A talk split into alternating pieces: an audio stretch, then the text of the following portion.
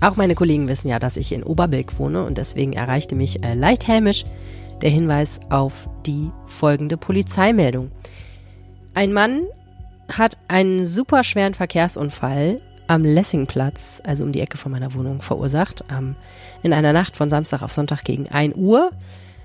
Und zwar wurde er von der Polizei aus, aufgegriffen, quasi vor den Trümmern seines Wohnmobils und einer Verkehrsinsel und sagte, er komme gerade aus dem Puff und sei von einem Taxi verfolgt worden. Er trug weder Schuhe noch Socken, er machte einen relativ verwirrten Eindruck, wahrscheinlich stand er unter Drogen und hatte ein 30 Meter langes Trümmerfeld hinterlassen.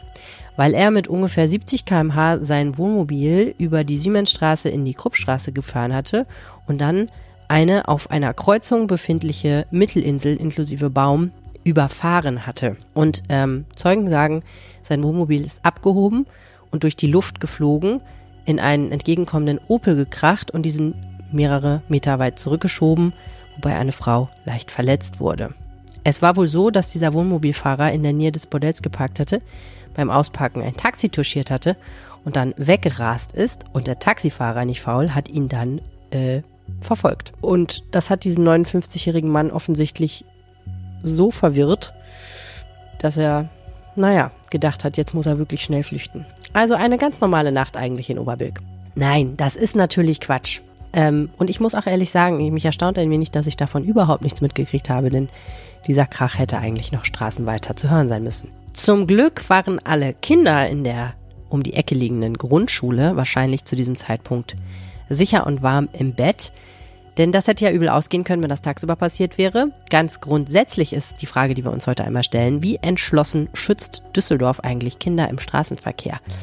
Diese Frage aufgeworfen hat ein Vater aus Pempelfort, der sagt, vor unserer Grundschule gibt's Tempo 30, aber so schlecht gemacht, dass es ein Witz ist. Wir waren mit ihm vor Ort und haben natürlich auch die Stadt gefragt, was ihr Gedanke dabei war. Die Antworten bekommt ihr gleich hier.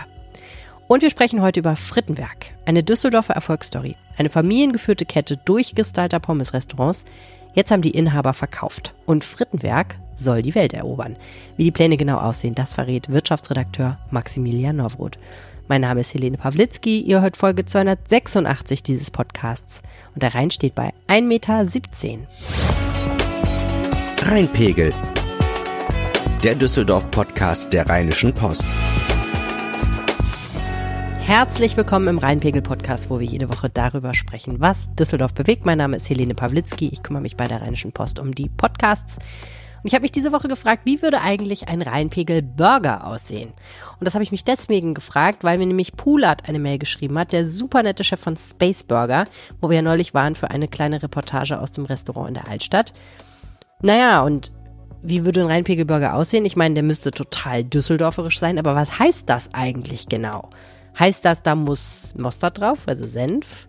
Heißt das, man braucht so eine irgendwie zum Beispiel sowas wie eine Killepitch Barbecue Soße oder ein Rahmenbun? Also kennt ihr vielleicht aus dem Internet, ne, dass man so diese diese Nudeln nimmt und zusammenpresst und dann brät und dann dazwischen einen Burger macht. Ich meine, habe ich noch nie gegessen, stelle ich mir relativ pervers vor, aber wär's das? Müsste man Kimchi aus Kohl aus Hamm machen? Wenn ihr eine Idee habt, schreibt mir eine WhatsApp an 0160 80 Ich bin sehr gespannt auf eure Rheinpegel-Burger-Ideen. Äh, Holger hat mir auch geschrieben, der schreibt, gerade auf dem Heimweg die neue Folge von gestern angehört. Hat mir wieder mal gut gefallen. Ein Mix aus kritischen Themen, aber auch Genuss und Vergnügen. Schönes Wochenende. Dir auch ein schönes Wochenende, lieber Holger. Tobi hat mir auch geschrieben, der hat einen Veranstaltungstipp geschickt und zwar für die zweistündige Musical Review 60s Girls. Ihr habt vielleicht die Werbung irgendwo gesehen.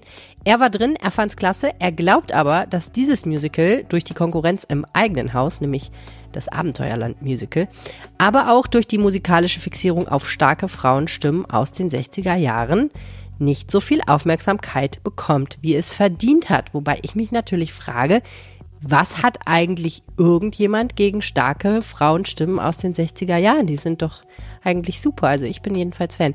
Naja, vielleicht ist es aber wert, mal beim Kapitoltheater vorbeizuschauen und sich die Sixties Girls anzugucken. Und dann gibt's noch einen Veranstaltungstipp von Susanne. Und zwar für alle, die nach der 10. Klasse noch nicht wissen, wie es weitergehen soll. Jetzt vermute ich, aufgrund der wenigen Daten, die ich über die Demografie dieser Hörerschaft dieses Podcasts habe, dass das nicht so viele von euch betrifft. Ihr wisst wahrscheinlich alle schon, was ihr machen wollt. Äh, und die 10. Klasse ist schon lange im Rückspiegel. Aber vielleicht kennt ihr ja jemanden, der dieses Problem hat. Und derjenige sollte dann vielleicht am 18. November zwischen 10 und 14 Uhr die Ellie Heuss Knappschule besuchen, ein Berufskolleg hier in dieser wunderbaren Stadt. Die machen nämlich Tag der offenen Tür und da kann man sich die verschiedensten Berufe mal vorstellen lassen. Lehrer und vor allen Dingen, was glaube ich richtig spannend ist, auch Schülerinnen und Schüler, sprich Auszubildende, berichten darüber, wie es eigentlich ist, wenn man, sagen wir mal, Friseurin wird oder sagen wir mal Gärtner, ich habe keine Ahnung, aber jedenfalls da die verschiedensten Gewerke stellen sich davor. Wenn ihr jemanden kennt, für den das interessant sein könnte, den Link packe ich euch in die Show Notes. Und wenn ihr mir auch einen Veranstaltungstipp schicken wollt, dann könnt ihr das gerne jederzeit tun an 016080 80 844. Wenn ihr Lust habt, könnt ihr auch in meine Broadcast-Liste kommen. Dann schicke ich euch gelegentlich mal Fragen wie diese. Müsste ein Reinpegel-Burger vielleicht ein Rindfleisch-Patty enthalten, was man in Altbiersoße geschmort hat? Ich bin sehr gespannt auf eure Antworten. Eine E-Mail hat mir Martin geschrieben. Ich schreibe als Rheinpegel-Heavy-User und als ein Mensch in Pempelfort, der gerade nicht mehr weiß, gegen welche Wand er seinen Kopf als nächstes schlagen soll. Es ist so absurd und zugleich so frustrierend. Naja, das sind ja zwei Dinge, die häufig miteinander kombiniert werden. Er schreibt also, es gibt vor der Grundschule, auf die seine Kinder gehen, die St. Rochus Grundschule, gibt es Tempo 30, das ist schon mal schön und eine relativ neue Entwicklung. Aber, sagt Martin, es hält sich niemand dran, weil die Zone einfach so schlecht gemacht ist aus seiner Sicht. Zitat, wie wenig Bock die Stadt auf einen fairen und angemessenen Verkehr hat, zeigt sich in der ambitionslosesten Maßnahme aller Zeiten, dem Tempo 30 vor der Grundschule St. Rochus, das eigentlich keines sein will. Das sind natürlich harte Worte, das gucken wir uns mal genauer an, habe ich gedacht. Und so haben wir uns morgens an der Schule getroffen, zusammen mit einem Experten von der Verkehrswacht im schönen Pempelfort an einem frühen Morgen. Es ist Gott sei Dank trocken geblieben. Ja, genau, wir stehen hier auf der Straße. Das sollte man nicht machen, wenn es um das Thema Verkehrssicherheit geht. Hier laufen gerade ganz viele Kinder zur Schule, denn da vorne ist die St. Rochus Grundschule in der Blücherstraße. Wir stehen an der Ecke Gneisener Straße vor einem schmucken Schild, auf dem eine 30 steht. Denn hier ist eine Schule und natürlich sollen alle Kinder sicher zur Schule kommen. Aber Martin Krevers hat mich angeschrieben und gesagt, hör so geht das eigentlich nicht hier. Das ist ja die sinnloseste Tempo-30-Zone, die man überhaupt einrichten kann. Die Tempo-30-Zone, die eigentlich keine sein will. Martin, guten Morgen und herzlich willkommen im Rheinpegel-Podcast. Ja, guten Morgen. Deine Kinder gehen hier auf die St. Rochus Grundschule und du bist nicht erfreut über diese 30-Zone. Ja doch, ich bin total erfreut über diese 30-Zone. Die ist, glaube ich, auch hart erkämpft worden. Ähm, die gibt es nämlich erst seit wenigen Wochen. Es gab hier eine Baustelle und jetzt gibt es hier diese 30-Zone. Das ist total toll.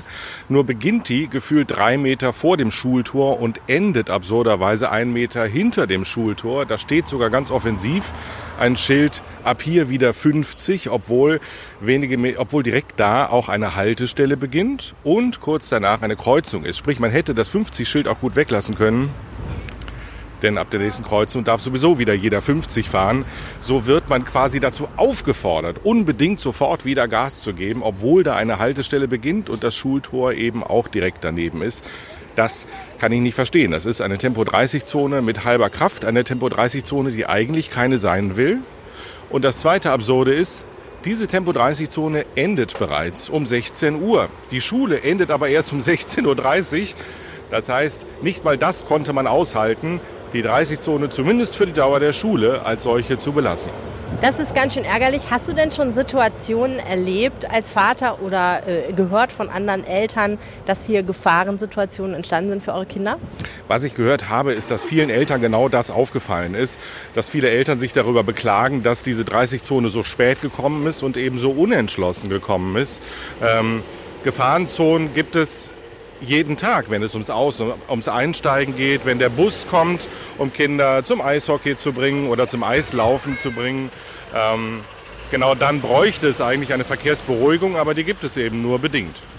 Das Ganze hat ja eine kleine Historie hier, muss man sagen, in dieser Straße. Ich habe einen Bericht von meinem Kollegen Marc Engel gefunden der schon 2016 darüber geschrieben hat, dass die Eltern lange, lange gekämpft haben dafür, dass da hinten eine Ampel entsteht. Also da, wo das Schulgebäude ist quasi, damit sowohl die Kinder dort als auch die Kinder, die aus der Stadtteilbücherei kommen, dort die Straße überqueren können. Das wurde dann erst mit einer Behelfsampel gelöst. Jetzt ist da eine fest installierte Ampel. Aber wie du schon gesagt hast, vor dieser Ampel steht ein 50-Schild. Das heißt, da darf man dann theoretisch wieder schnell fahren. Wenn nicht gerade die Ampel rot ist, wird man das wahrscheinlich auch tun. Jetzt ist das mit der objektiven Beurteilung von Gefahren ja so eine Sache und deswegen haben wir uns einen Experten dazu geholt. Simon Höhner, Geschäftsführer der Verkehrswacht. Herzlich willkommen im Rhein-Pegel-Podcast. Ja, guten Tag. Euer Geschäft ist es ja eigentlich, Menschen sicher über die Straße zu helfen und auch an anderen Verkehrsteilnehmern äh, zu gewährleisten, dass sie wissen, was sie tun und ihnen zu helfen, dass sie das verstehen, was hier in dieser Stadt so verkehrstechnisch vor sich geht. Ähm, wir haben uns ja hier schon mal zusammen jetzt die Situation angeguckt. Ähm, jetzt sind hier ja reichlich Schülerinnen und Schüler unterwegs, auch ein paar Autos. Hier steht ein Lieferfahrzeug, was hier gerade äh, dieses Tempo 30-Schild auch ganz gut verdeckt, kann man sagen, eigentlich ja, für den einen oder anderen Verkehrsteilnehmer. Ähm, wie beurteilst du denn die Situation hier jetzt, wenn man aus der Perspektive von Schülern und Eltern spricht? Ja, also es ist natürlich eine klassische morgendliche Situation an einer Düsseldorfer Grundschule. Äh, viele Kinder kommen äh, alleine oder mit ihren Eltern zu Fuß oder haben ihre Tretroller dabei oder sind auf dem Fahrrad unterwegs. Ähm, leider auch einige Elterntaxen. Äh, man muss fast sagen, hauptsächlich die Fahrzeuge, die hier vor der Schule auf und abfahren oder parken, sind Elterntaxen. Ansonsten ist hier eigentlich kein Verkehr. Äh, wenn man jetzt mal den Lieferverkehr hier wegnimmt, aber der steht ja schon äh, leider schon ein paar Minuten hier rum. Aber ansonsten ist das eigentlich eine sehr, sehr ruhige Straße dafür, dass die Blücherstraße ja eigentlich ähm, jetzt keine Nebenstraße oder eine Anwohnerstraße ist. Äh, nichtsdestotrotz äh, kann ich absolut nachvollziehen, ähm, die Argumentation mit dem äh, 30er-Schild. Ähm, ich mache jetzt leider mal den Klugscheißer-Modus an. Es ist keine Tempo 30-Zone, sondern es ist Tempo 30, ähm, einfach nur angeordnet als Geschwindigkeit. Äh, Wo ist der Unterschied? Der Unterschied ist, dass beim, bei einer Zone quasi ab Eintritt in die Zone, Beispiel hier auf der Gneisenaustraße, gilt halt bis zum Aufheben Tempo 30. Ähm, bei dem Schild, hat der Martin schon richtig äh, ausgeführt, ist quasi ab der nächsten Kreuzung dann wieder, ich sag mal, neues Spiel. Ja? Also wenn da nichts steht, würde dann 50 gelten oder halt 30 oder was auch immer, je nachdem, was dann halt dort äh, als Verkehrszeichen steht. Ähm, für die Eltern, auch für die ganze Situation, könnte man sich schon sehr vorstellen, ob die Stadt hier nochmal in ihre Prüfung äh, geht und guckt, ob man nicht das 30er-Schild an der Ecke Gneisenaustraße nicht vor die Kreuzung setzt. Das würde nämlich bedeuten, dass man die Kreuzung schon mit impliziert. Hätte einfach auch eine ähm, definitiv äh, einen Sicherheitsaspekt, äh, weil hier auf der Kreuzung, wie wir eben gesehen haben, äh, sehr, sehr viele Kinder die Straße kreuzen müssen. Ähm, ich weiß, dass dann immer gerne das Argument kommt, ja, aber wieder hin ist ja eine Ampel das ist dann zwischen, ich sage jetzt mal, der Realität und dem Wunschdenken von Stadtplanern. Also kein Kind, auch kein Elternteil, vor allem nicht, wenn sie dem Tretroller unterwegs sind, werden diese Kreuzung hier einfach links liegen lassen und werden dann 500 Meter an der Schule vorbei äh, die schöne Ampel nutzen, um dann rüber zu gehen. Das ist in der Realität äh, einfach totaler Quatsch. Von da aus tut man sich da keine, also bricht man sich da keinen Zacken aus der Krone, wenn man das Schild nach vorne zieht, sofern es den Richtlinien und den Normen entsprechen würde. Da bin ich jetzt nicht im Bilde, was hier vielleicht noch äh, dagegen spräche. Du kannst ja mal den Blick nach links schweifen lassen und mir sagen, wo da die nächste Ampel ist. Da gibt es keine Ampel. Genau. Ja, ja, es, es, gibt in der ganzen Bücherstraße keine Möglichkeit für Kinder, diese Straße zu überqueren, außer diese offenbar sehr hart abgetrotzte Ampel, die da hinten steht. Die funktioniert auch tatsächlich super. Man drückt drauf und es wird sofort grün. Das ist ganz toll. Ähm, aber es ist genau so. Man kann auf dieser ganzen Straße nirgendwo die Straße überqueren. Aber es ist 50. Man muss aber nochmal vielleicht für alle Zuhörerinnen und Zuhörer sagen, es ist aber ein Exot. Es ist eine Zwei-Phasen-Ampel. Ähm, auch das ist dann wieder was Spezielles hilft trotzdem, außer, also steht außer Frage. Klein, Moment, was ist eine Zwei-Phasen-Ampel? Eine Zwei-Phasen-Ampel ist, äh, du hast an der Stelle, äh, also die Ampel ist generell ja aus, wie du siehst. Und erst wenn sie durch den Taster äh, bedient wird, schaltet sie quasi ein. Und dann gibt es auch kein klassisches Rot-Gelb-Grün für den äh, Individualverkehr, sondern nur Rot und Grün. Schrödingers Ampel existiert nur, wenn man den Knopf drückt. Ungefähr so. Und das ist natürlich auch das Thema. Wenn ich hier oft, wenn ich hier selten vorbeifahre, und ich äh, ignoriere das eine Schild, was einfach mal passieren kann, dann fahre ich hier locker mit 50, was hier die meisten auch tun. Man hört es vielleicht im Hintergrund. Das ist kein Tempo 30, was man da sieht und hört. So, und jetzt geht es auf Gelb. Dann geht es auf Rot. Quatsch, Grün habe ich eben gesagt, das ist natürlich Quatsch. Also Gelb-Rot, für die Fußgänger ist dann Grün. So, und in dem Moment hast du natürlich auf einmal Pang, kommt eine Ampel. Die wird auch nicht angekündigt. Also normalerweise wäre an der Stelle auch nochmal ein Schild notwendig. Ähm, Achtung, Ampel. Ach echt? Bei den Achtung Ampelschildern denke ich mir immer, was? Warum haben wir jetzt ein Schild, das gleich eine Ampel kommt? Genau, deshalb. deshalb. Nicht mehr weiter Gas geben. Genau. Aber es ist halt, es drängt sich halt total der Eindruck auf, als will man hier eigentlich überhaupt nichts machen. Dann wurde irgendwie der Vernunftsdruck doch so groß, okay, hier ist eine Schule, irgendwie kommen wir nicht mehr ganz dran vorbei. Wie können wir es denn maximal, minimal invasiv tun? Und so sieht es jetzt aus. Das ist jetzt sein Eindruck als Vater, muss man sagen. Ne? Und wir fragen das Amt für Verkehrsmanagement ja noch und die haben gesagt, sie werden sich schriftlich äußern. Also ich trage die Antwort dann hier im Podcast vor, aber das haben wir heute Morgen jetzt noch nicht vorliegen. Und ich sage das auch als Autofahrer, ja. Ich will hier überhaupt nicht der Autofresser sein. Äh, es geht mir nur darum, dass äh, vor einer Schule das einfach total vernünftig ist. Was würdest du denn raten, den Eltern der St. Rochus Grundschule? Was sollen sie jetzt, wo die Situation so ist, wie sie ist, machen, um ihren Kindern hier einen sicheren, eine sichere Teilnahme am Straßenverkehr zu gewährleisten? Also vielleicht teile ich meine Antwort in zwei Teile auf. Die erste ist, das ist nicht unbedingt jetzt eine Empfehlung an die Eltern, sondern vielleicht eine Empfehlung nochmal an die Stadt sich das nochmal anzuschauen, weil, wie gesagt, es würde keinem wehtun. Im Gegenteil, die zwei Schilder, Tempo 30, ich sage jetzt mal zu Beginn, wo wir jetzt hier stehen, oder Richtung Dreieck dann einfach zu erweitern oder eins wegzulassen. Nämlich dann habe ich an der nächsten Ecke, nämlich am Dreieck, wieder Tempo 50. Das ist das eine. Und das zweite ist, man muss ja überlegen, man tut hier ja wirklich keinem in Anführungszeichen weh mit Tempo 30, was ja auch mal so ein Wegpunkt ist. Nämlich, ich habe hier Tempo 30 und der Verkehr, den wir hier sehen, ist außer vielleicht zwei, drei LKWs, die hier vielleicht den äh, Einzelhandel äh, beliefern, äh, ist im Endeffekt äh, Verkehr für die Schule und halt die Straßenbahn. Und an der Stelle kann ich dann auf jeden Fall auf Tempo 30 gehen. Und das wäre dann insgesamt, glaube ich, vielleicht 50 Meter in Gänze mehr. Naja, insgesamt, ich habe mal vorhin es ausgemessen, es sind ja auch noch nicht mal 150 Meter insgesamt. Also, nee, ne, nee, aber insgesamt wäre es. es wären dann vielleicht 200. Genau, es wären dann insgesamt vielleicht 200. Ähm, und da würde man vielleicht der, A, dem Schulleben und der Schulgemeinschaft, glaube ich, äh, einen, einen guten Dienst erweisen. Und das andere ist natürlich, was wir allen Eltern raten, bitte, bitte lasst eure Kinder zu Fuß zur Schule gehen, egal ob das dann hinterher mit dem Tretroller ist oder später ab Klasse 4 mit dem Fahrrad. Aber bitte lasst es sein und fahrt nicht mit dem Auto bis vors Vorschultor. Das ist genau auch das, was hier wirklich zweite Reihe-Situationen, man behindert andere Kinder, äh, man behindert die, die Rheinbahn und so weiter. Das, da tust du deinem Kind nichts Gutes, wenn du es mit dem Auto zur Schule bringst. Vielen Dank, Simon. Martin, wir fragen die Stadt mal, was sie sagt, oder? Unbedingt. Ich hatte natürlich die Stadt schon vor ein paar Wochen gefragt, ob jemand vom Amt für Verkehrsmanagement dazukommen will. Wäre ja ganz hübsch, habe ich gedacht, direkt vor Ort zu erklären, warum die Dinge so sind, wie sie sind. Das sieht das Amt allerdings anders. Daher hat es meine Fragen schriftlich beantwortet. Und ich trage euch jetzt mal das Ergebnis stark gekürzt vor und verbinde das Ganze mit einer kleinen Textexegese. Also, zuerst habe ich gefragt, in der Blücherstraße gilt Tempo 30 zwischen der Kreuzung Gneisenaustraße und der Ampel, kurz vor der Haltestelle, Dreieck. Warum wird Tempo 30 vor der Ampel durch ein Tempo 50 Schild aufgehoben? Nur wenige Meter weiter an der Kreuzung würde doch ohnehin wieder Tempo 50 gelten. Dazu schreibt die Stadt, Viele, viele Dinge, aber schließlich schreibt sie zur Geschwindigkeitsregelung ist zu sagen, dass die zulässige Höchstgeschwindigkeit innerorts gemäß der Straßenverkehrsordnung grundsätzlich 50 Stundenkilometer beträgt. Dennoch wurde im Einvernehmen mit der zuständigen Bezirksvertretung 1 und wegen des neuen Schulzugangs der St. Rochus Grundschule zur Blücherstraße die Höchstgeschwindigkeit zu der Schulöffnungszeit streckenbezogen auf 30 Stundenkilometer reduziert. Das Verkehrszeichen, das diese Reduzierung auf 30 kmh signalisiert, wurde strategisch kurz vor der Fußgängerampel platziert, um Verkehrsteilnehmer rechtzeitig auf die bevorstehende Situation und den neuen Schulzugang hinzuweisen. Die spezifische Entscheidung für diese Beschilderung und ihre Platzierung beruht auf einer detaillierten Analyse und Abstimmung mit relevanten Beteiligten. Wenn ihr jetzt verwirrt seid, dann haben wir was gemeinsam. In dieser Antwort kommt das Tempo 50 Schild, nach dem ich gefragt habe, nämlich glaube ich gar nicht vor. Deswegen habe ich auch nochmal nachgefragt und einen zweiten Teil der Antwort bekommen.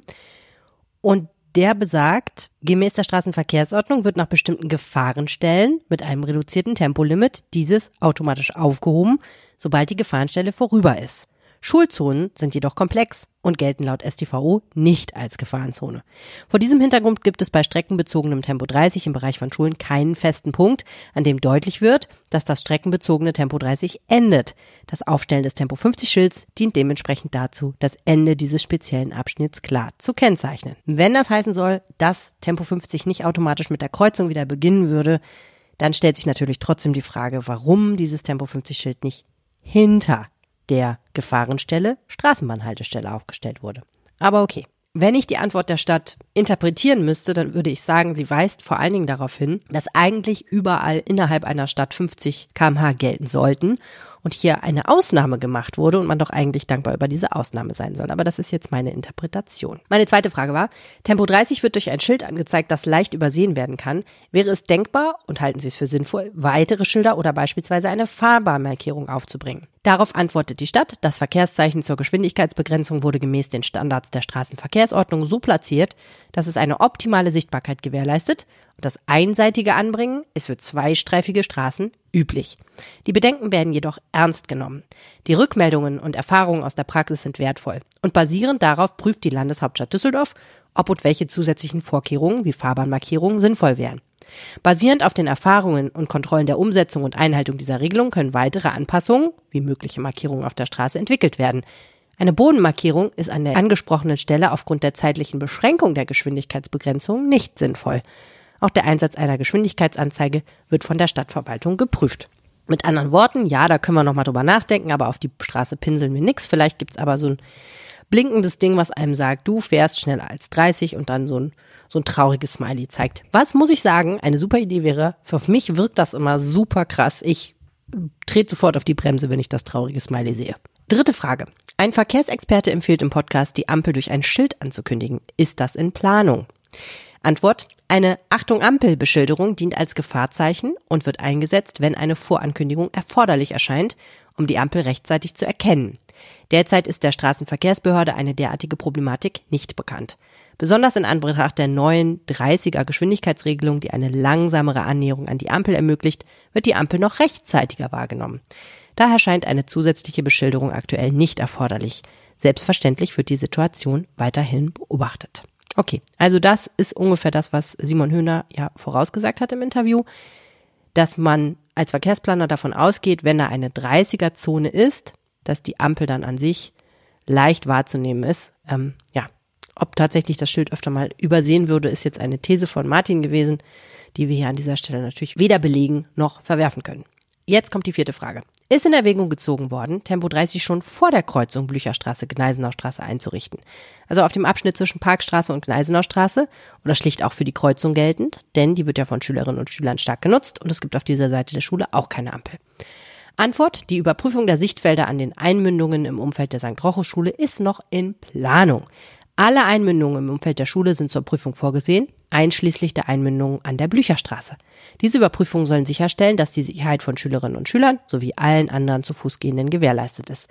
Die Neuregelung der Straßenverkehrsordnung eröffnet Kommunen mehr Entscheidungsspielräume bei Tempo 30 Regelungen vor Ort und erlaubt diese unter anderem auch an hochfrequentierten Schulwegen. Das ist so. Es gibt eine Novelle des Straßenverkehrsgesetzes. Der Bundestag hat dort bereits zugestimmt und das muss jetzt noch durch den Bundesrat.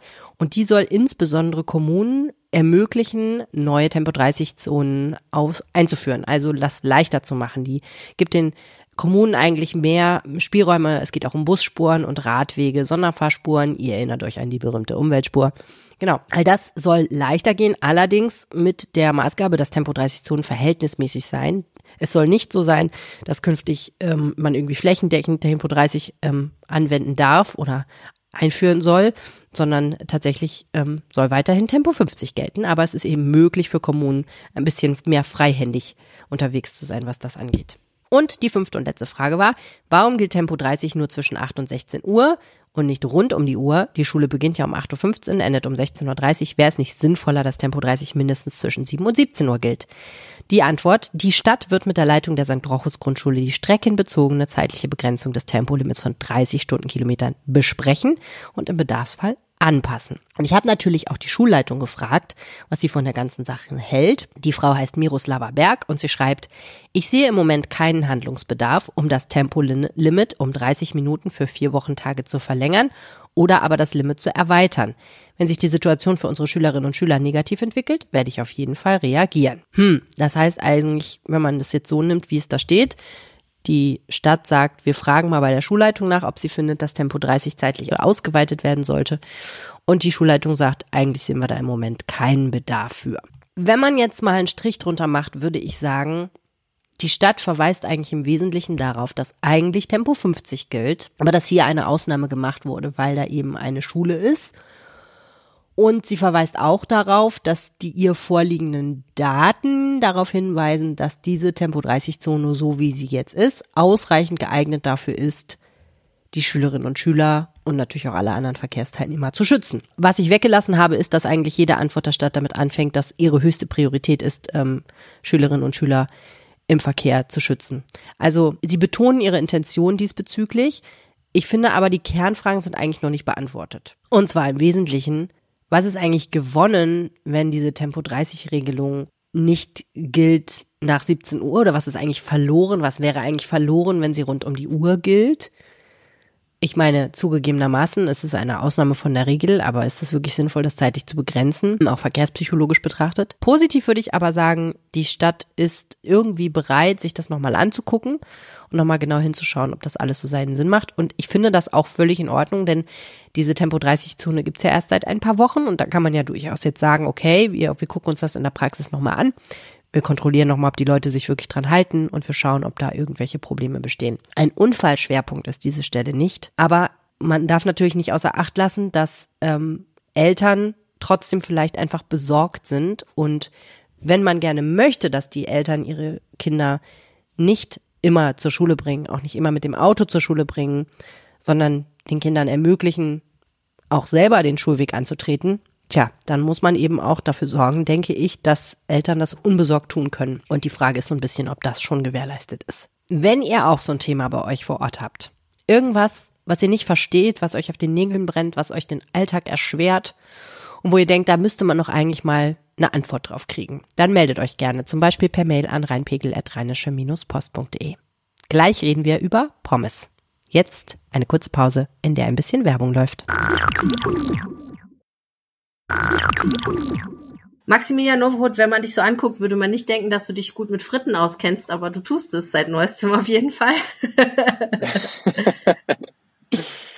ja, hallo Helene. Ähm, ich mag schon sehr gerne Pommes. Ich esse es jetzt nicht so oft, aber ich war tatsächlich genau für eine Recherche vor kurzem sehr früh bei Frittenwerk erst zum Reden und dann noch zum Pommes essen. Okay, also Fritten vor der Mittagszeit. Ja, 11 Uhr. Ja, ich glaube, das ist sehr im Sinne von Frittenwerk. Die propagieren die Fritte ja sehr hart und sagen eigentlich, äh, ich glaube, Fries before Guys ist einer der Sprüche, ähm, die da sehr häufig vorkommen. Ja. Also es ist sicherlich, die essen sie vielleicht auch zum Frühstück manchmal. Ähm, Frittenwerk ist ja eine Düsseldorfer Erfolgsgeschichte, ne? Absolut.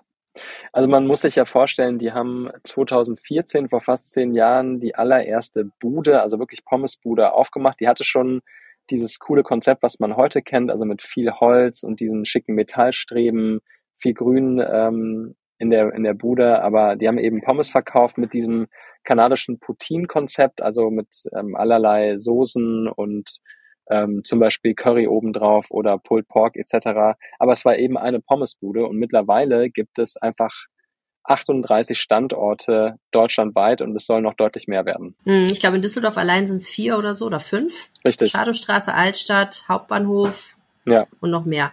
Ähm, genau, im Bild gibt's noch einen, also schon, schon eine gute Durchmischung und die haben sich wirklich in vielen Großstädten etabliert.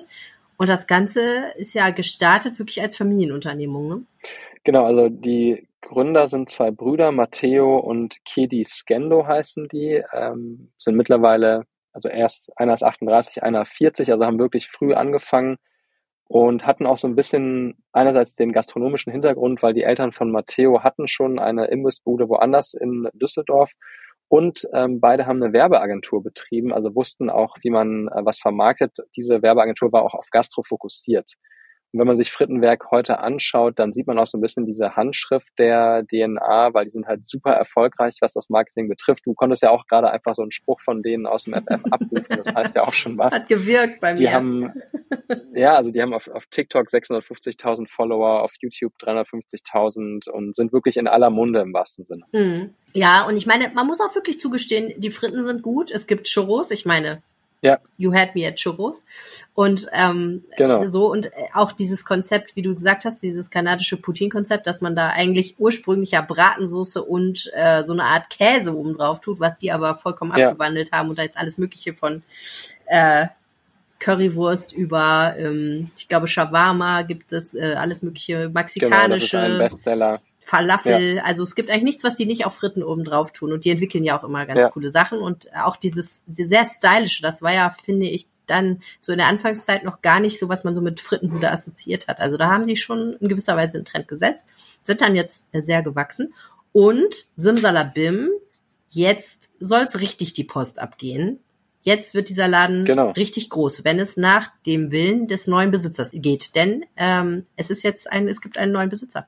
Ja, also das Interessante ist, so laut Frittenwerk ist bei dem eigenen Marketing, so leise sind die bei dem, was hinter den Kulissen passiert. Also die haben überhaupt nicht öffentlich kommuniziert, dass vergangenen Sommer ähm, die beiden Skendo-Brüder sich entschieden haben, 100 Prozent des Unternehmens zu verkaufen. Und zwar an das Unternehmen Valora aus der Schweiz. Mhm. Das kennt hier eigentlich niemand ähm, vom Namen her, aber sicherlich von den Ketten, die zu Valora gehören, so wie Frittenwerk jetzt eben auch.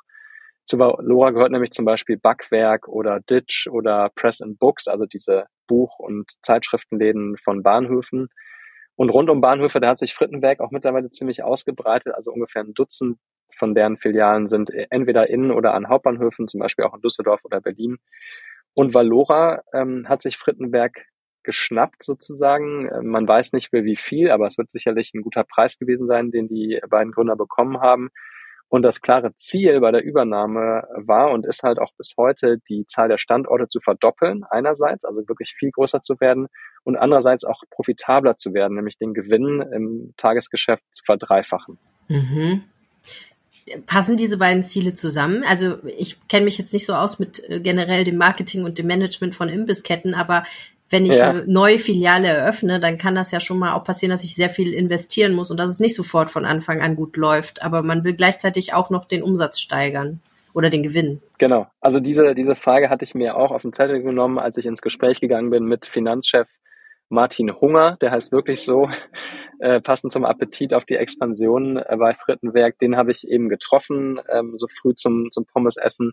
Und der sagte halt, naja, wir investieren 600.000 bis eine Million Euro in eine neue Filiale. Also klar nehmen die Geld in die Hand, aber das Konzept läuft auch sehr schnell, sehr profitabel. Und, ähm, warte, warte, eine Million Euro für eine neue Filiale? Wenn die sehr groß ist, kann das sein. Also es gibt zum wow, Beispiel okay. Filialen von Frittenberg wie in Hamburg, die, die gehen über zwei Etagen, da passen über 100 Leute rein. Ne? Also es ist keine kleine Pommesbude, das ist eigentlich ein Restaurant. Krass. Ja. Und wenn du dir, wenn du dir den Laden jetzt nochmal vergegenwärtigst, dann sind ja auch diese Terminals bei denen ziemlich normal und mehr als die Hälfte der Besucher geht mittlerweile gar nicht mehr zu einem Menschen, um dort zu bestellen, sondern sofort zum Bildschirm. Und das mhm. hilft natürlich dann auch, ja, Personalkosten schlank zu halten. Und je größer man wird, desto größere Mengen kann man eben auch dann zu günstigeren Konditionen kriegen. Also betriebswirtschaftlich kann das schon funktionieren. Natürlich, äh, das sieht man auch so in Leserkommentaren bei uns unter dem Artikel, kann man auch befürchten, dass die Qualität abnimmt.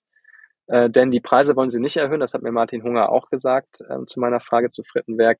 Natürlich hat er es auch nicht gesagt, wir werden die Qualität mindern. Man, man wird sehen, was damit passiert. Aber ich denke, was sie vor allem versuchen werden, ist, die Leute dazu zu bringen, mehr Geld im Laden zu lassen. Ja, also du hast gerade schon die Churros angesprochen. Ich kannte Frittenwerk bisher nicht für Nachtisch, aber diese Kategorie Süßigkeiten werden die auf jeden Fall ausweiten. Also, dass du sofort dann quasi nach den Pommes vor Ort noch direkt auf Churros setzt ähm, oder schokoladige Nachtische und dementsprechend auch pro Besuch dort mehr Geld lässt. Klar, ich meine, wenn man eine große Portion Pommes gegessen hat, dann muss man hinterher auch noch ein bisschen Zucker ja. hinterher schieben. Das ist, Macht das Sinn. ist so, ja, das ist, das ist normal. Ja. Also ähm, interessant fand ich ja auch nochmal in dieser ganzen Geschichte. Ich habe mal vor ein paar Jahren ein Interview mit Maisgendo geführt. Das ist die Partnerin von Matteo und die auch sehr involviert war bei Frittenwerk, ähm, auch sehr viel Kreativität da reingesteckt hat, auch in die Entwicklung von Gerichten. Und der war das zum Beispiel damals noch sehr wichtig dass das eine große Familie ist und dass dieser Familienunternehmensgedanke da weiterlebt und dass sie sagt, wir, auch wenn wir viele Filialen haben, wir versuchen jeden Mitarbeiter zu kennen.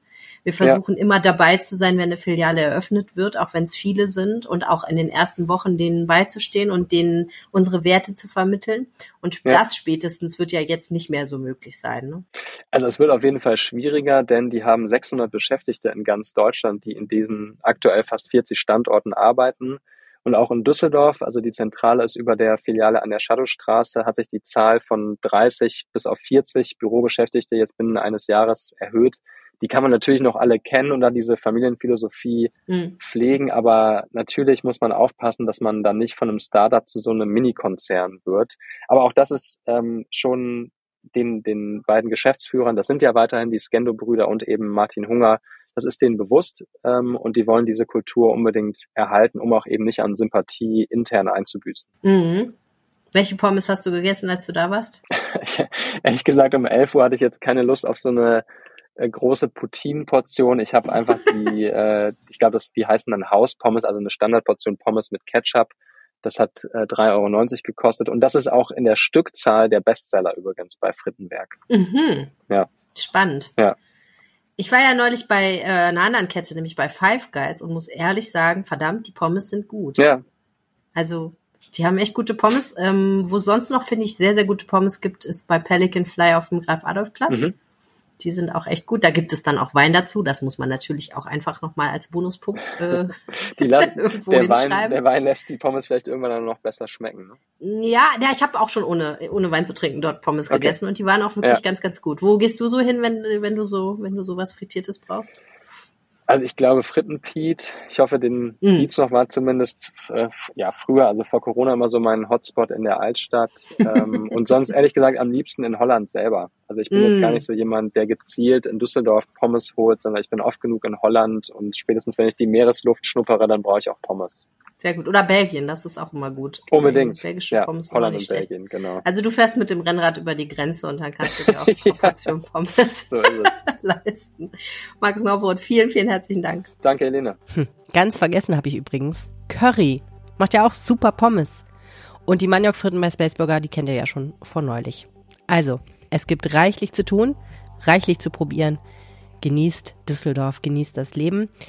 Jetzt habe ich erstmal noch das Wetter vom Wetterstruxi für euch. So richtig viel Spaß macht das Wetter ja derzeit nicht, aber es gibt zumindest mal ein bisschen Lichtblick, was einzelne Tage angeht. Der große Trend bleibt eher gleich. Grüße euch damit ganz herzlich zum Wochenendwetter. Der Freitag bringt uns viele Wolken, es ist so vom Morgen bis in den Mittag rein, sehr trüb und es fällt immer mal wieder Regen. Der Regen kann zwischendurch auch mal etwas kräftiger ausfallen. Zum Nachmittag gibt es dann mal mehr Regenlücken oder Regenpausen, aber es bleibt dabei, dass auch mal vereinzelte Schauer noch mal ein bisschen Regen bringen können. Die Temperaturen liegen bei 9 bis 13 Grad. Der Samstag bringt uns weiteren Regen, das vor allem erstmal bis zum Vormittag hin. Auch hier kann es durchaus mal etwas kräftiger regnen. Zum Nachmittag reißen die Wolken dann auf und es gibt nur noch vereinzelte Schauer. Aber wenn die Wolken aufreißen, setzt der Wind ein. Mit anderen Worten, der Wind vertreibt die Wolken richtig und die Sonne kommt dann häufiger raus bei 9 bis 15 Grad. Die Windböen sind bei maximal 50 Kilometer die Stunde unterwegs. Also eine unangenehme Angelegenheit. Der Sonntag bringt uns einen Mix aus Sonne und Wolken. Zum Nachmittag sind dann auch nochmal häufiger Schauer unterwegs. Ansonsten bleibt es aber trocken und die Temperaturen liegen dann bei 13 bis 15 Grad. Es ist also sehr mild und die Böen in maximaler Geschwindigkeit liegen bei 60 km/h. Also es wird noch ein bisschen ruppiger werden. Das zumindest mal für dieses Wochenende. Der Trend für die neue Woche sieht im Moment wie folgt aus. Der Montag bringt uns wohl noch ein bisschen Wind und ein Mix aus Sonne und Wolken. Zum Abend kommt ein neues Regengebiet rein. Dienstag Regen, Mittwoch Regen. Naja, ihr kennt das ganze Prozedere. Alles weitere wie immer auf meiner Homepage jensstrux.blog. Da erfahrt ihr jeden Tag das aktuellste Wetter. In diesem Sinne, euch ein schönes Wochenende und wir hören uns dann nächste Woche wieder zum Wochenendwetter. Also, bis dann. Ciao, ciao. Das Wetter vom Hobby-Meteorologen Jens Strux. Vielen herzlichen Dank dafür wie immer. Mehr Infos dazu findet ihr in den Shownotes. Das war der Podcast für diese Woche. Mein Name ist Helene Pawlitzki. Ich danke euch sehr fürs Zuhören. Wenn ihr dem Podcast was Gutes tun wollt, dann empfehlt ihn einer Person weiter, die ihn noch nicht kennt. Das hilft uns am aller, allermeisten. Ansonsten meldet euch gerne, wenn ihr was habt. Ich freue mich von euch zu hören. Bis nächste Woche. Ciao. Mehr im Netz.